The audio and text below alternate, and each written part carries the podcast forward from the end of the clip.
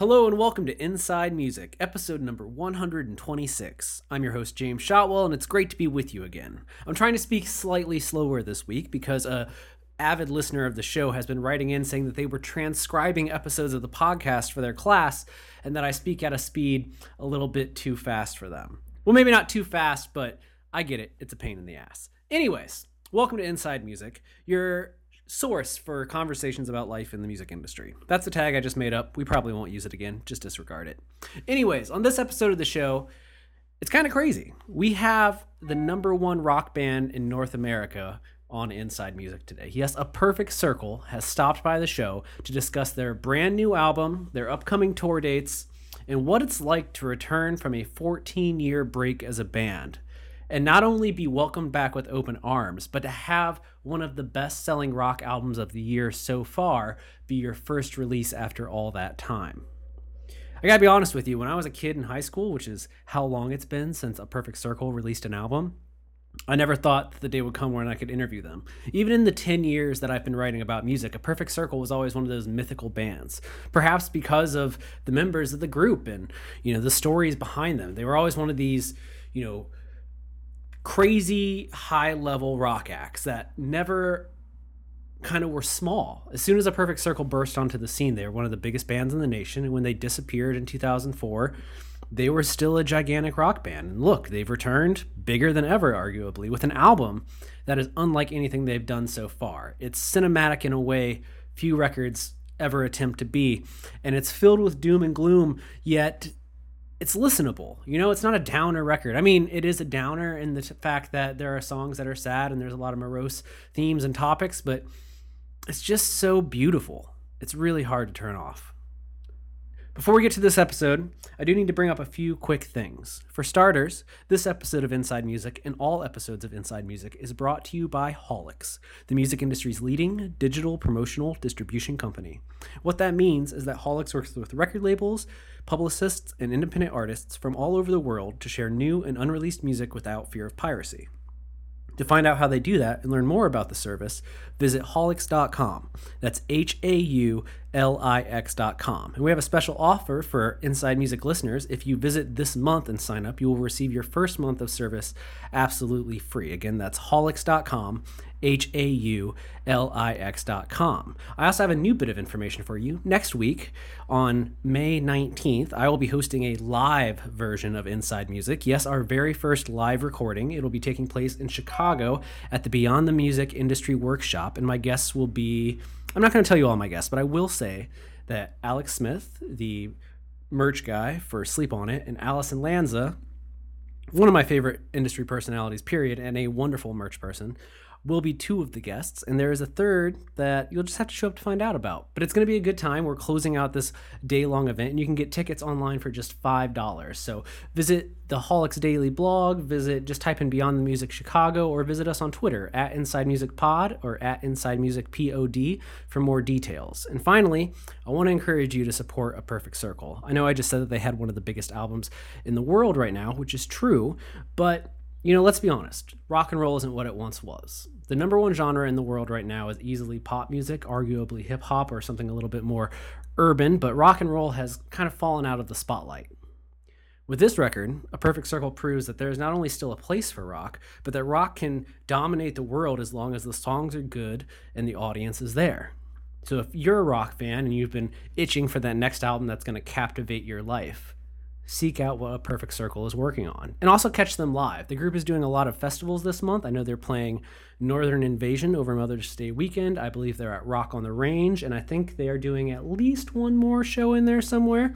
Maybe they did carolina rebellion. I'm not i'm not 100% sure but they are doing a lot of festivals so also get out and do that okay?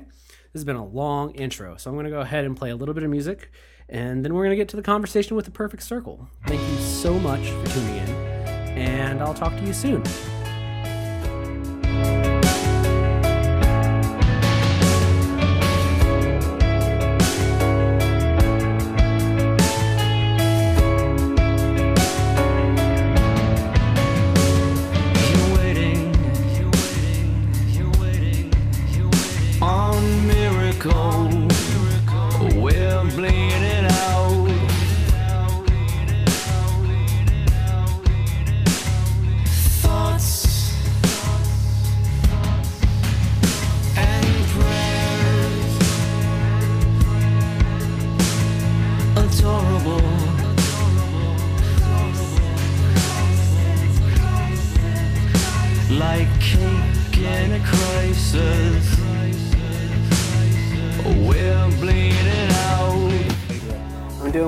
How are you doing?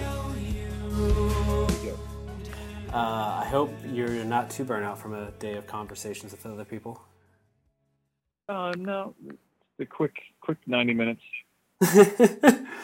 how uh, how long have you been on the promotional trail for this album now? I feel like I feel like it's the big build up until the album release, and then you usually get like a breather, and then you kind of hit it again.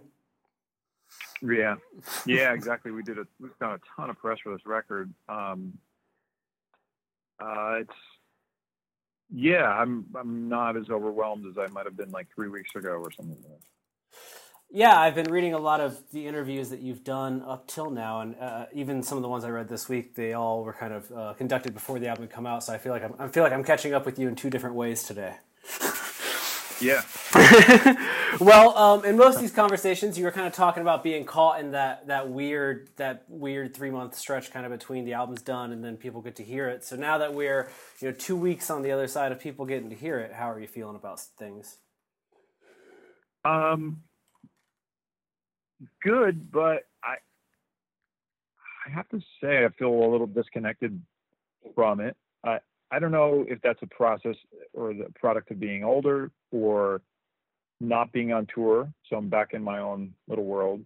Um, you know, I get kind of reports like our manager will give Maynard and I like updates of how it did, you know, if it sold or not, or you know, things like that. So it's like, okay, cool. Like it, it feels a little until you're out playing. Um, it's kind of just watching it on TV for me a little bit. Well, there's also that thing I think whenever you you have like that big build up to something coming out, like there's a part of you that thinks it's going to come out and then something's going to change, and then it comes out and you wake up Saturday morning and you're like, oh, I'm still Billy. Like, right. it's uh, well, just okay.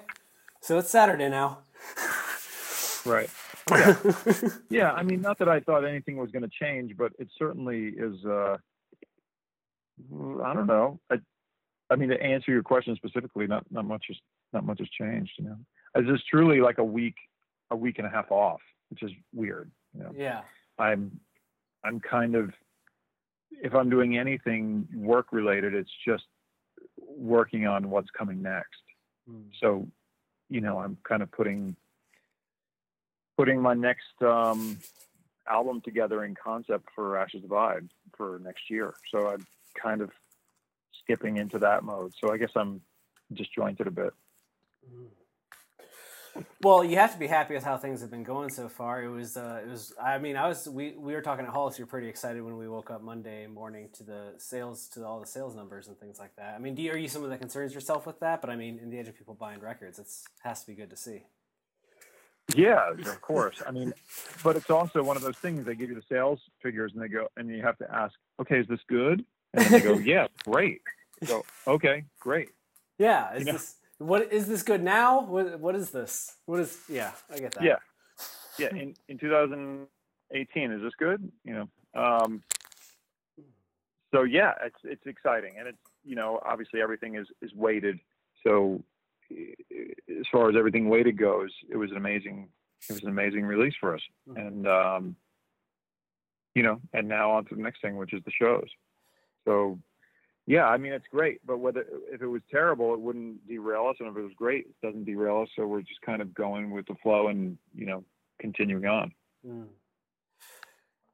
Yeah, it really is uncharted water. A band having not put out a record for 14 years, you don't really know what's going to happen. And even I myself, there's there's this thing, you know, in the last you know five ten years, it's gotten this nostalgia circuit has kind of really emerged in the world of rock and alternative music. And there are some bands that kind of step back into the spotlight and they just kind of go to that circuit where they're like, and now they're a nostalgia act, kind of like an early nostalgia act. And then there are bands that kind of come back and it's it's almost as if they've never left. And it was so kind of it was so cool to see those numbers come in because I heard when I heard the album I was like oh they did something different and they're back and and people are going for it. It's it's like the best of all all worlds as a fan. Right. Absolutely. And, and, I guess for you it's probably the best of all worlds too.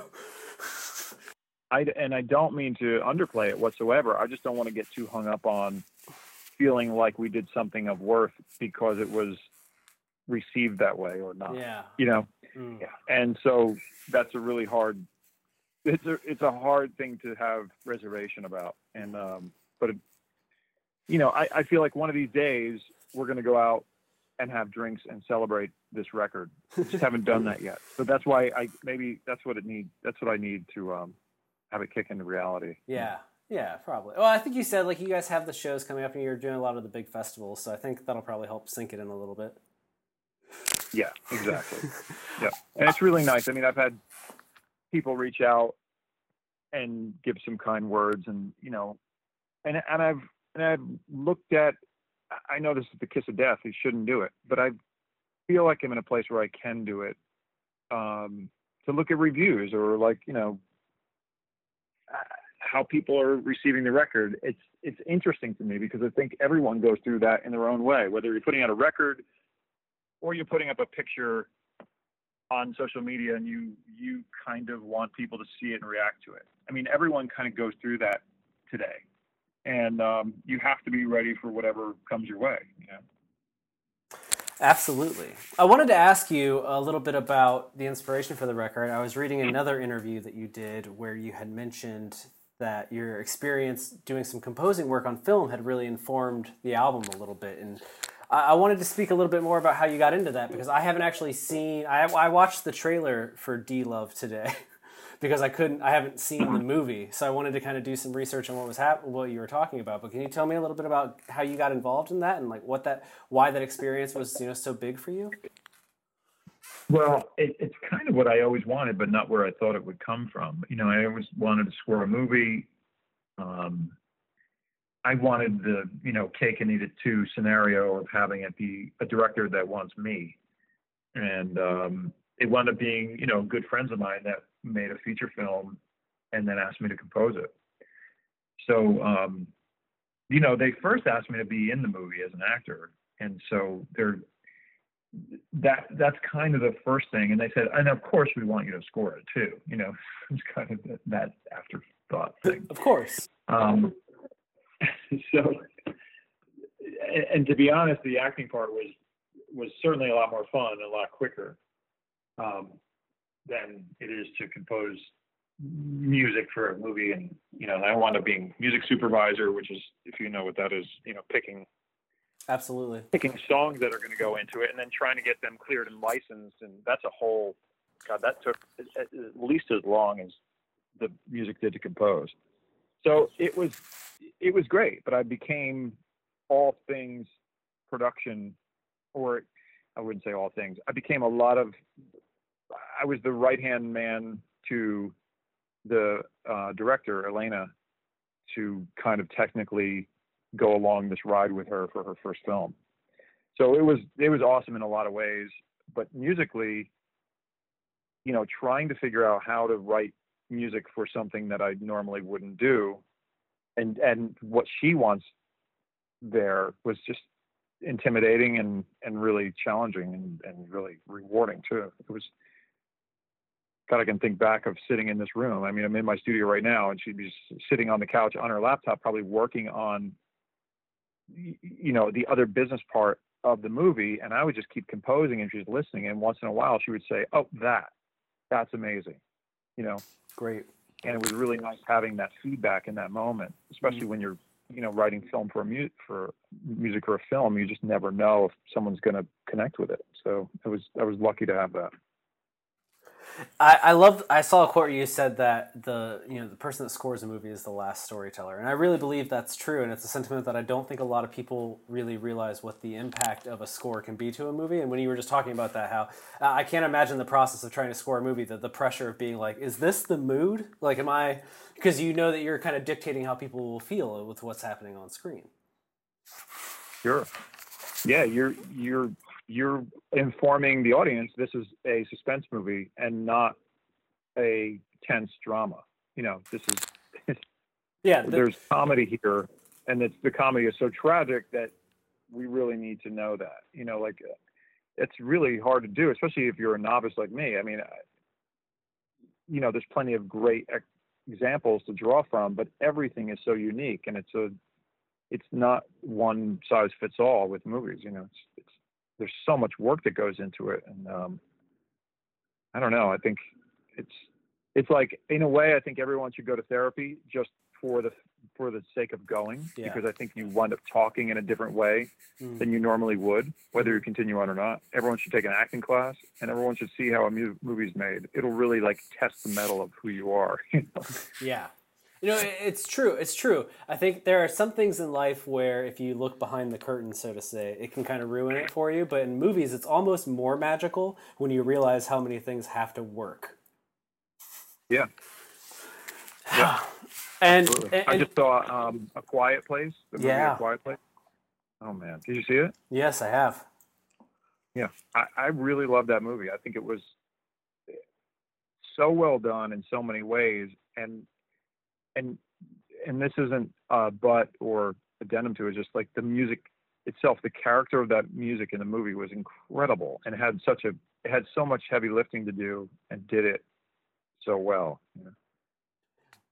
And, and that's a great example of a film that makes people kind of realize, like you never under, you know, people don't understand the power of silence in a movie until something like that kind of emphasizes it. Yeah, Um, Yeah. wh- When you were speaking about roles in a movie, I was I always think I, I- I've always found it fascinating, but I've always been somebody that was like, if I could have a dream job for me, it's always been music supervisor because I feel like you get to make mixtapes every week. Like that's the closest you get to a professional mixtape maker is a really good music supervisor. yeah, yeah. Until you're until you're on a movie with no budget like. I mean. Yes. that's it was maddening. I mean, I could imagine it's awesome when you're, you know, into a eight figure exactly. budget movie.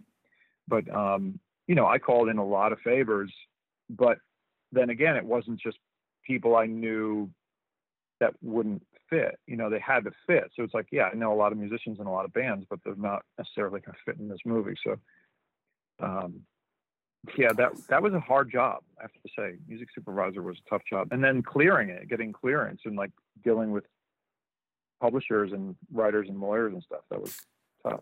I used to uh, I used to work in licensing a little bit, and I remember getting phone calls where people would be like, "Listen, we can't afford Sweet Home Alabama, but I need Sweet Home Alabama light. Like, you know, just I need you to find me Yeah. the closest thing to Sweet Home Alabama that I can afford." And you're like, "All right." Right. Right. Yeah. Yeah, it's amazing. I mean, there was two there was two places where I was determined to put opera music in this movie, and and it should be really easy. And there's all these there's all these um, resources where you can go and you know listen to tons of them, and then you realize, oh shit, not everything is the same. And you know, we've listened to hundreds of cues of opera music. And then when you look at the movie, you'll see if you ever see the movie, it's just it's so superfluous to the scene. But it, if it was wrong, it was it was so distracting that it took you out. Hmm. Well, it's- So it's one of those things where if you do it right, no one notices. right, exactly. That's the whole point. To not be a distraction. Get out of the way, support, and get out of the way. Hmm. Well, on on the idea, almost like you're. I guess. go ahead. Here, here- okay, here's my cle- here's my clever and clever uh, analogy. You are you're this really scary monster that's lifting a raft out of the water and saving the the occupants from the tidal wave that's coming. But if you stick your fingers up and stick in their you know poke into them, that's frightening because they know a monster's right under them. So all you can do is try and lift it up purposely and then okay that was bad all right didn't work it sounded better in my head before i started coming out um fine. Yeah. Absolutely Moving on. fine. And moving on, uh, I do want to ask you a little bit. You know, I I, I want to ask you about the idea behind the album art. Like, when did, when did that come along in your creative process? Was that something that, as a band, you kind of put together, or did that come out of you know working on the music? Like, when did that image come into your head? that came from maynard Maynard. so that's All right. Yeah, this is maynard's baby whereas i feel like the first record that was my baby this was his he, he took the reins on this guy So is that when when something like that is discussed? Is it is it an email? Is it like I had I have an idea, or is it this is what we're doing? Uh, no, he told he he he. We were on a flight, and he told me about. Look, I got a concept for it. Trust me. I've you know, it's it's going to seem this, going to seem that, and um, just trust me on this. You know, and that's all he's got to say. I mean, we both kind of pick our battles and and see. You know, we're in a we're in a relationship where it's like any other. There's compromise, and then there's when you put your foot down, and then there's where you take a you you kind of let the other person talk and and have trust.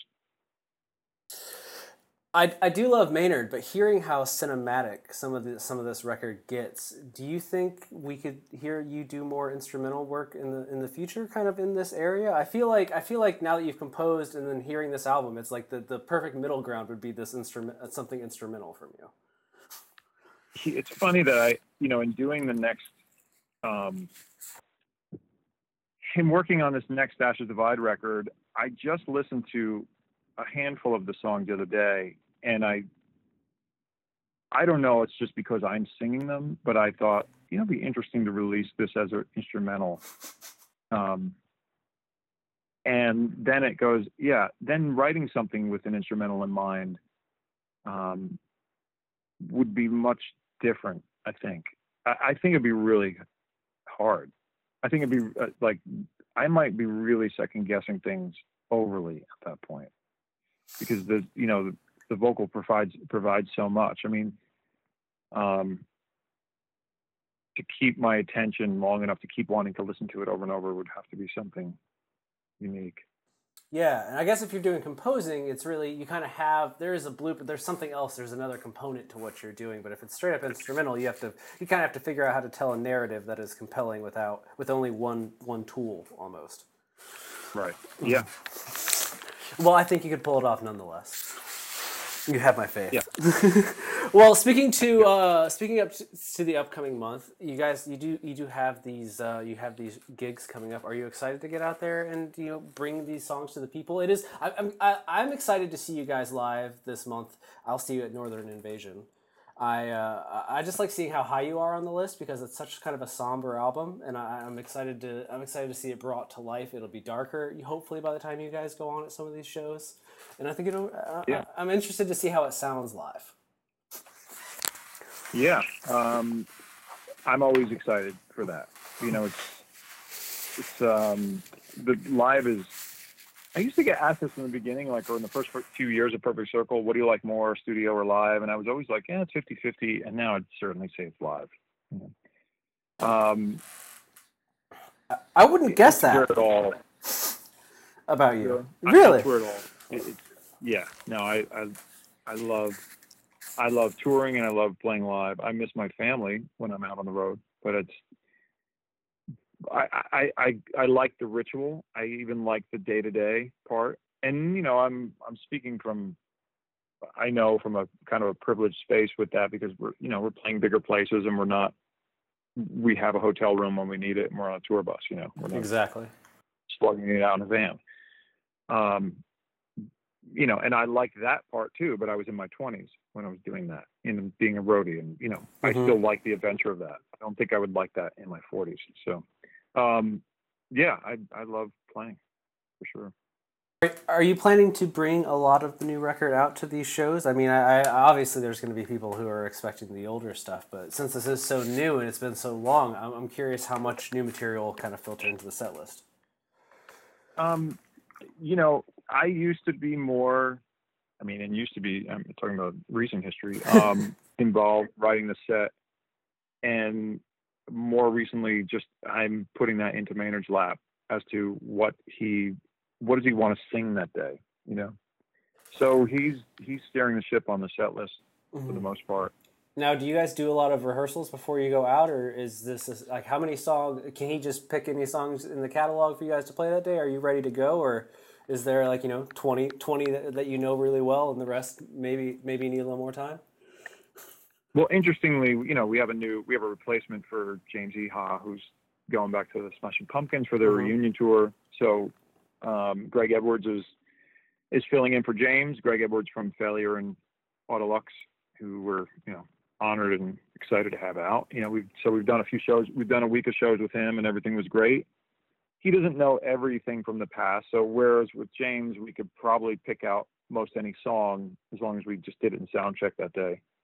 Um, with Greg, yeah, we I don't know how many songs we kind of put together. Maybe it was like 30 or 25, 26, something like that. Um, yeah, so we're we'll keep chipping away at it when we get some headline shows and do some sound checks. But like you mentioned, Northern Invasion is first. I think that's our first show. Yeah, that's our first show coming up. So we have a lot of festival shows that we're, you know, we're going to jump right back in with no rehearsal. I mean, we haven't, we haven't, we will not have played for over two weeks when we play that show, like no sound check. That's another example of something that when you were in your 20s probably would have sounded kind of crazy. Yeah. Oh, but you know, it comes with that. That's one of those great things about being able to actually have a long-term career in music. You get to a point where that's something you can do, and it has to feel that that has to feel kind of nice to be able to have that breath. To be like, we can do this. I can show up in two Sure. weeks and be able to play. We'll all be ready to go. Uh, That, I yeah, I'm I'm somewhat I'm somewhat uh you know, I'm not totally feeling without pressure about it. well, that I mean, then you wouldn't be alive, right? Pressure's Yeah, pressure's, exactly. pressure's part of living.